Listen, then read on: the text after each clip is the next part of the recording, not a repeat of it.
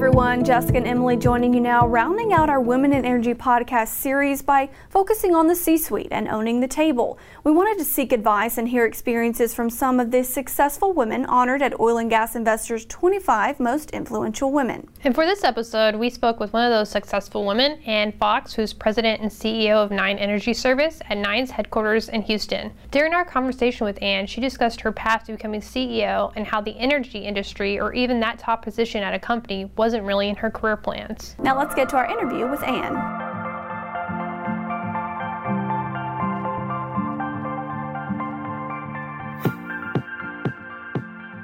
We're with Ann Fox, the president and CEO of Nine Energy Service. Thanks for joining us, Ann. Thank you for having me. Really excited to get to talk to you. If you can just start off really telling us about how you got your start in oil and gas, what really attracted you to the in- industry to energy? So I wish I had uh, some sophisticated answer for you, but I, I bumped into energy. I grew up in Boston, um, actually outside of Boston, and so oil and gas was something uh, we put in our car and changed every once in a while.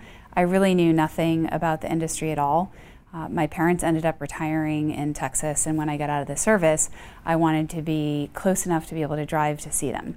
So I ended up coming to Houston, um, as they're in Washington County, a little bit north of the city. So it was really by chance that I ended up in, in energy after the service. Can you tell us a little bit more? Like, what ways did you excel in, in, the military, eh, which is known to have fewer women than men? It can be a very physically challenging environment. It it is a very physically challenging environment. It certainly was for me.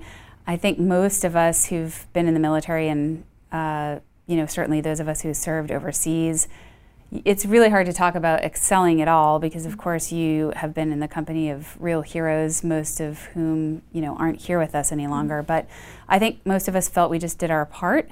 Um, and for me that's how i felt. I just i did my part and i tried to do my, my best. Um, it was very physically challenging was especially through training. And then i would say when you're overseas for me the part that was hardest was endurance. And that was really suffering through uh, incredible heat, uh, oh, oftentimes gosh. difficulty, you know, getting enough uh, fluids in your system. You're carrying a lot of weight, mm-hmm. a lot of gear. Um, and really, one of the challenges I had, which might seem funny, but was dealing with a lack of hygiene in certain instances where we would be living out with a population. Um, your body just becomes so filthy, and you develop these um, skin and scalp infections. And it's a funny primal thing, but um, it really does get to you after a while yeah. um, to not not have a bathroom that you can use and, and not be able to take a shower. So um, war presents different challenges mm-hmm. for all of us, but um, many of them are many of the toughest ones are certainly mental. I was just about to say it sounds like a lot of that is mental too. Yes, it is. It's uh, you know my my father used to tell me all the time. Um, we we used to have all these debates about whether women could serve in combat or not, and, and he used to say, well, you know, when you get overseas and you get into a conflict situation, you realize that it's um, it's really a war of the mind, and it is, and it's just making sure that you put one one foot in front of the other, and when all the odds are stacked against you, um, you've just got to find your way through one one chunk at a time. Mm-hmm. And we found ourselves in those situations uh, quite frequently. You served in the Marines. You did three tours in Iraq. I first went over in 2004, mm-hmm. um, and I finally came home. Uh, my last tour, I came home in 2008. And taking that military experience and the challenging, uh, you know, from mentally to physically, that environment, can you walk us through your professional career now, Ann, and just talk to us about, you know, what you may have had to overcome or any roadblocks really that you had to navigate in your career? I think, you know, everybody has roadblocks. I guess it's just how you approach them. Uh, for me, I really wanted to serve in the Marine Corps, so that was something I was really uh, kind of headstrong about and determined to do. So when I finally joined, I was just so pleased to be a Marine. Um, and then, of course, obviously, we found ourselves um, in the middle of a conflict. And we were trained for it, but I think just when you face challenges, you, um, you surround yourself with people that will enable you to get through them. And so I would say one of the, the strongest correlations between my time in the Marine Corps and then my time with Nine Energy um, both contributing to building the company and getting through the downturn, has been uh, surrounding myself with an incredible team. At Nine Energy Service, uh, did you have any layoffs or anything like that with the downturn? Were you part of that? I assumed the CEO role in July of 2015. Mm-hmm and we started uh, cutting back. We certainly cut uh, bonus and base pay immediately. In fact, my first uh, email, all hands email to the corporation, was to announce uh, the salary cutbacks and the la- the cut full cutting of any bonus, as well as you know 401k matches. We ended up terminating around 55 percent of the corporation. Mm-hmm. Um, so it was quite a quite a big layoff over you know the period of 2015 to 2016 mm-hmm. and it was at the point where you just at some points in time you felt like you couldn't lay enough people off to keep your costs down mm-hmm. Because the revenue line was falling so dramatically uh, and i remember in q1 of 2016 having about 14 days of visibility on my top line um, margins, no idea. Mm-hmm. But I had about 14 days, and every 14 days we would have a major shift in the rig count and activity. And it was at the point in that quarter where you just felt, are you going to have any revenue to work with? Yeah. Um, and so it was that year where we thought we wouldn't uh, even have any positive adjusted EBITDA, which fortunately we came out with a bit of it. Uh, but you know, again, it was it was just a very challenging environment, and it really took uh, the determination of a team. And we never had any sharp elbows come out with this team. We were very much aligned, mm-hmm. um, very much uh, pulling our weight as best we could. And I would say that we started uh, taking the deepest cuts at the top, which was critically important, and I think set the tone. Mm-hmm. So the corporate office was no way protected from the downturn and um, that's I think always been an important tenet of at least my leadership style is uh, is that kind of servant leader mentality where the burden of command is that you bear the greatest sacrifice especially in times of crisis. And I can imagine that's where your mental strength came in as well. You and you know everyone else that making decisions, even the ones you know just waiting for the decisions too. Yeah, I mean, I think you know, I learned so much um, from a couple different institutions, one being the Marine Corps, but really this is a very decisive team and i think you know when you're on the battlefield you learn that the worst thing you can do is overthink a problem you have to have a bias for action. And i think in any crisis if you don't have a bias for action you'll be overcome by the crisis. So this team also had a really good ability to make very challenging decisions quickly and execute. And that's that's not easy to do, whether it's drawing on a revolver or taking on uh, a client at a discounted price. I mean, uh, shutting down locations. These were decisions that needed to be made uh, with very little information, very mm-hmm. imperfect information, and very quickly. Talking about whenever you, you assumed C- uh, CEO position in 2015, right? And before that, you were the CFO, correct? Correct. That's where yes. you joined Nine Energy, right? Yes. Can you tell us about your path to getting a seat at the table, so to speak, you know, sure. the CEO role? Uh, so I, I came out of the service and I landed my feet in Texas as a civilian in 2008. And I started working for a private equity firm in Houston called SCF Partners and I started with them in two December of 2008. So right before what people thought was a bit of a downturn of 2009, mm-hmm. it certainly was a massive recession and crisis uh, for for lots of industries, but for oil and gas, it was really a blip compared to what we've just experienced. Mm-hmm. So. Uh, I started forecasting covenants and uh, financial statements so that we would avoid breaching covenants in 2009. And then uh, in 2010, the firm had a view on the complexity of of completions in North American shale. And they thought that that would drive uh, proportionally more spend in the wellbore towards completions. So they started building this concept company, which is today Nine. And I worked on the first transaction in North Dakota. And we ended up partnering with a couple of great entrepreneurs up there. And that was really the first time I'd come in close contact with American entrepreneurs. And really, uh, they had a lot of the, the characteristics and qualities that my Marines had and I had a really strong affinity to them. And I, I felt like I'd really found my calling, which was to help build businesses um, to keep you know the, the, nation's economy strong. And so that was really the first time uh, since coming home that I had again felt a sense of purpose. That's amazing to hear. And you also mentioned a, a little earlier talking to us about, uh, you know, surrounding yourself with um, uh, people that are going to help uh, overall. Can you talk to us about really more about how important you may think a sense of the networking kind of group is to be able to work with, with being a leader and having those people to sort of count on? Yeah, I think, you know, I would say I spend 90% of my time picking the team. And whether that's kind of the C suite executive team or the layers below, and working with my colleagues to make sure we have the right people in the right place, that's really that's really what you're doing. Because ultimately if you're making all of the decisions then there's probably a problem. Um, so we at nine um, and also in the marine corps we feel like our, our leadership responsibilities is to enable the folks in the field. And that means pushing a lot of autonomy autonomy uh, down to that level. So it's it's really surrounding yourself with leaders that are obviously capable, smart, filled with grit and tenacity, uh, but who are also not threatened by the rising of really talented folks around them. Because ultimately, you want to surround yourself with people that are smarter than you, um, better than you. Uh, and so, you know, we, we try to find people that that are actually energized by watching people progress in the company. And um, certainly in the Marine Corps, that was a big uh, theme for us too, is, is watching people succeed and uh, develop. And we were marked in our leadership more by our ability to develop people than our individual inc- accomplishments. So that's, that's to me, again, a critical tenet of leadership and certainly something that's helped us empower the nine team.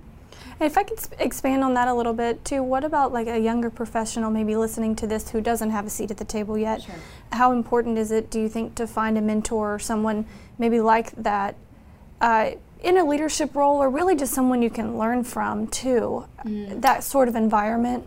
Yeah, I mean, I think it's everybody's context is different. So for me, I never had the I never had specific mentors that I was speaking to you know, every couple of weeks that were guiding me or helping me make my career choices. It was a couple of institutions, one being the Marine Corps, the other being a, a, a school that I attended for high school called the Groton School up in Massachusetts, which really formed a lot of the values that I think define me today. But um, and then General Petraeus was a huge mentor to me, but really watching him by example and watching the type of leader that he was um, and then, really critical for me uh, was always my parents. And so, again, uh, for people, some people that may have a vacuum there, it may be more important for them to find those mentors kind of in business or around in their life that can be helpful.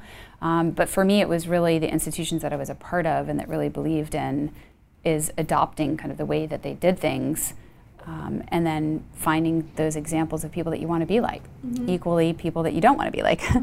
Can you tell us more about what advice you would give to young professionals? This society that's become what I'll call like very kinetic um, and very instant is the ability to move through tedious things and not kind of always be wanting for more, just do a good job and work hard and not not just every day am I, you know, perfectly fulfilled? Am I perfectly this? Because when you start, you're you it really takes quite a long time to actually contribute. You know, I remember when I was at SCF feeling like I'm not contributing at all, I'm just learning. And really I was. It was just an apprenticeship for a long, long time. And it takes a long time for you to actually be able to provide value to any business or corporation. So I would say be patient and recognize you have a ton to learn. And um, work isn't always fun, um, but it's important just to do a great, great job at whatever you're doing and be dedicated and have a sense of urgency. Some of my best colleagues, some of the ones that shine the most, um, aren't, aren't the folks that have the biggest board scores and go to Stanford Business School.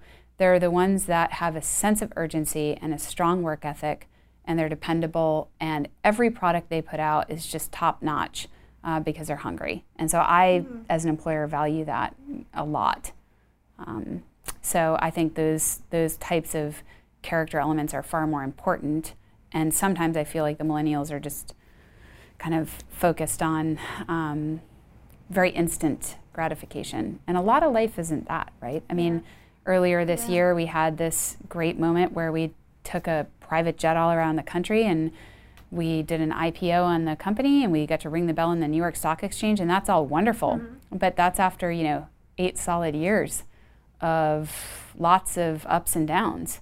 And so most of life isn't ringing the bell on the New York Stock Exchange, right? Yeah. It's um, it's just getting through the tedium and finding a way to enjoy that and do a good job at it. I really appreciate your time. I thought definitely that last part about you know sense of urgency and being hungry and just knowing that whenever you start your career, it's not everything's going to happen immediately. Like right. you can't measure yourself like that no, I definitely never thought I would be a CEO of a public company. Yeah. so um, that wasn't even in my, not even on my radar screen. I feel sort of the same takeaway as Emily, kind of fueled and uh, energized by talking to you really about, you know, just pace yourself and then just enjoy life. And focus on, you know, doing a good job. And I would say, you know, be kind, be kind, be kind. Yeah. You know, it's just, it's a basic human quality. Um, and that is just, such a simple thing, but for some reason it's just so hard for people to do. Yeah. And don't be greedy. Yeah. You know, it's interesting because, um, you know, they say absolute power corrupts absolutely. And I think, you know, as people get more experienced and um, gain more net worth, they start to believe that they're somehow smarter than they actually are, um, and somehow more deserving than they are. And so I think it's a perverse little thing that happens and it ends up forming greed, mm-hmm. and it's uh, it's very off-putting yeah. to people. So I think you just need to have good people around you that will check your moral compass and be honest with you about when you're kind of crossing crossing that line. That's such good advice. We appreciate you taking the time with us, Ann, and really being able to talk to us about you know getting a seat at the table. I appreciate it. Thank you. Thank you. Visit oilandgasinvestor.com slash women n energy to nominate a top female industry executive for Oil and Gas Investors 25 Influential Women in Energy. Celebrate women who have risen to the top of their professions and achieved outstanding success in the oil and gas industry.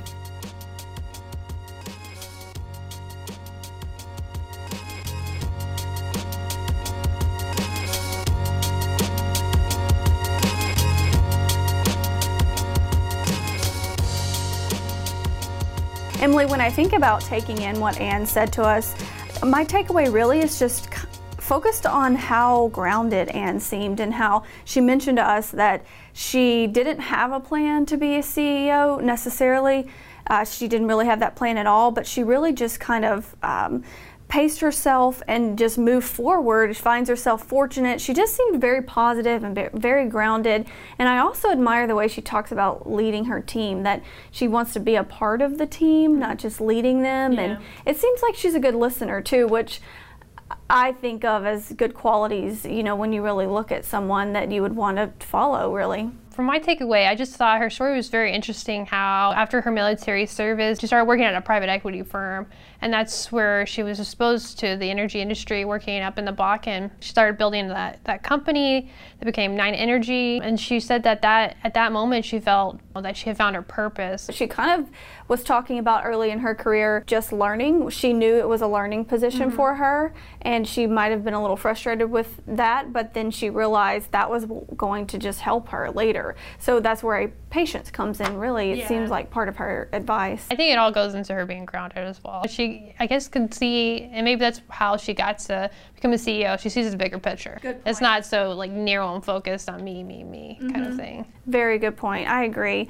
We want to thank everybody for listening to this episode of Oil and Gas Investors Women in Energy podcast. Remember, you can find more information about the program by visiting oilandgasinvestor.com slash women dash in dash energy. We would love to hear from you. You can comment on this podcast on our website, oilandgasinvestor.com. We're also on SoundCloud and available through iTunes. Plus, you can also tweet us at, at Jessica M News and at Emily Patsy. I'm Jessica Morales. And I'm Emily Patsy, and we'll see you next time.